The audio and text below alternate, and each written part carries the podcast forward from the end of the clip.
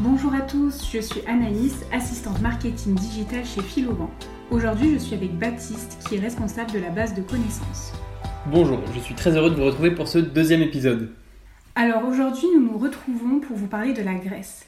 Pour commencer, Baptiste, est-ce qu'en quelques mots, tu pourrais me donner les points positifs et négatifs de cette destination?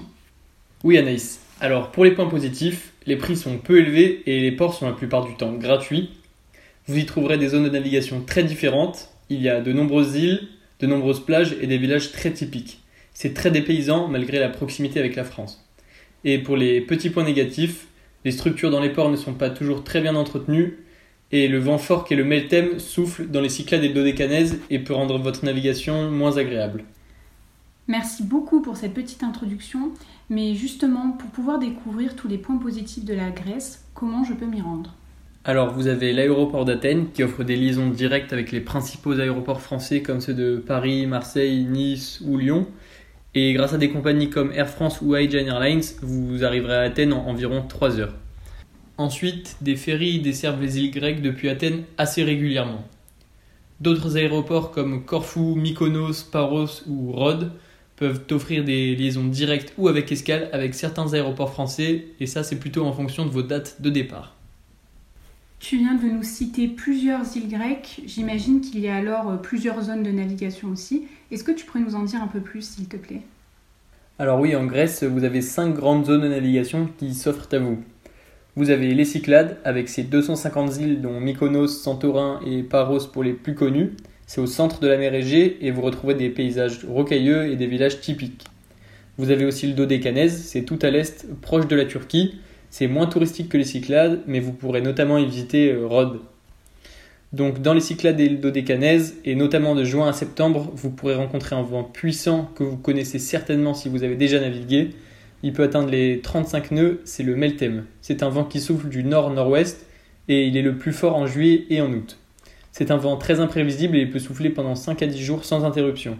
Cela rendra la navigation sportive et la mer hachée. Il vous faudra alors prévoir votre itinéraire et trouver des mouillages bien abrités ou des ports en cas de meltem pour vous protéger. Vous avez aussi le golfe Saronique, c'est entre Athènes et le Péloponnèse et vous naviguerez entre des îles montagneuses.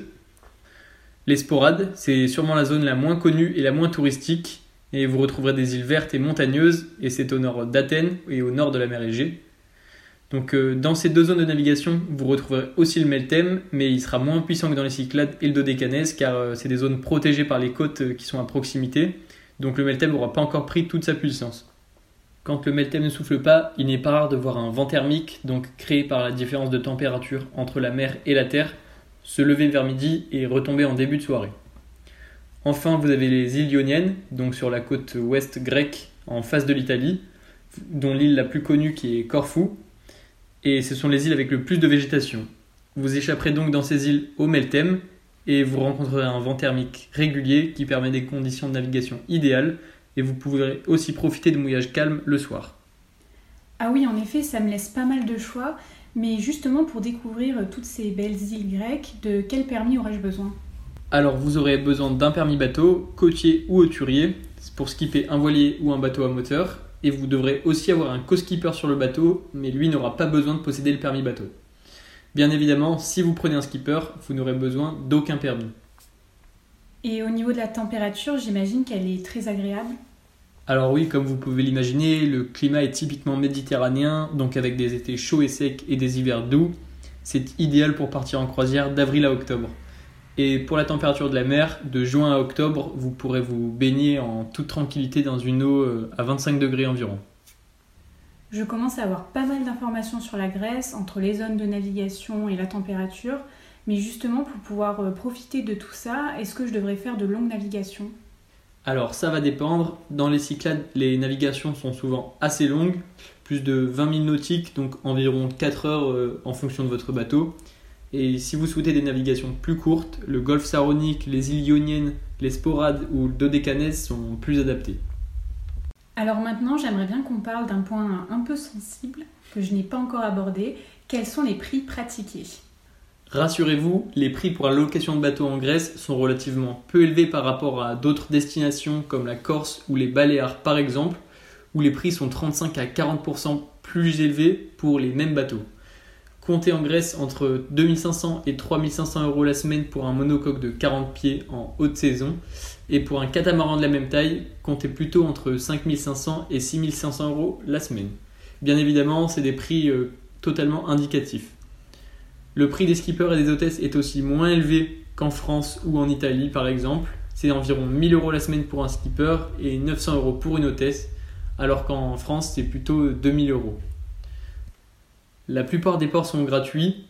En revanche, ce ne sont pas les mieux équipés comme en Croatie par exemple, même si vous y trouverez souvent de quoi faire le plein d'eau et d'essence. Quand les ports sont payants, le prix est plutôt autour des 5 à 10 euros et vous ne trouverez que très rarement des ports à plus de 50 euros la nuit. Alors malheureusement, on arrive déjà à la dernière question.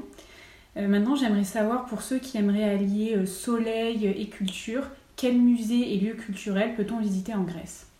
Alors, euh, la Grèce, avec son importante histoire antique, a forcément de nombreux lieux culturels à visiter.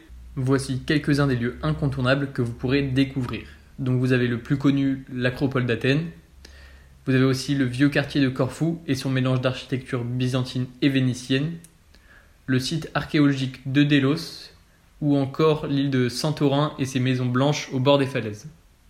Bien évidemment, cette liste est non exhaustive et vous pourrez découvrir des dizaines d'autres sites en Grèce. Eh bien, merci beaucoup Baptiste. Je crois que j'ai toutes les réponses à mes questions et j'ai vraiment très envie de partir en Grèce grâce à toi. Merci à toi Anaïs et merci pour toutes tes questions. J'espère que vous aurez pu apprendre à connaître cette belle destination et que vous y partirez avec fil au vent. Si vous avez apprécié ce podcast, n'hésitez pas à le partager sur les réseaux sociaux et autour de vous. Merci et à bientôt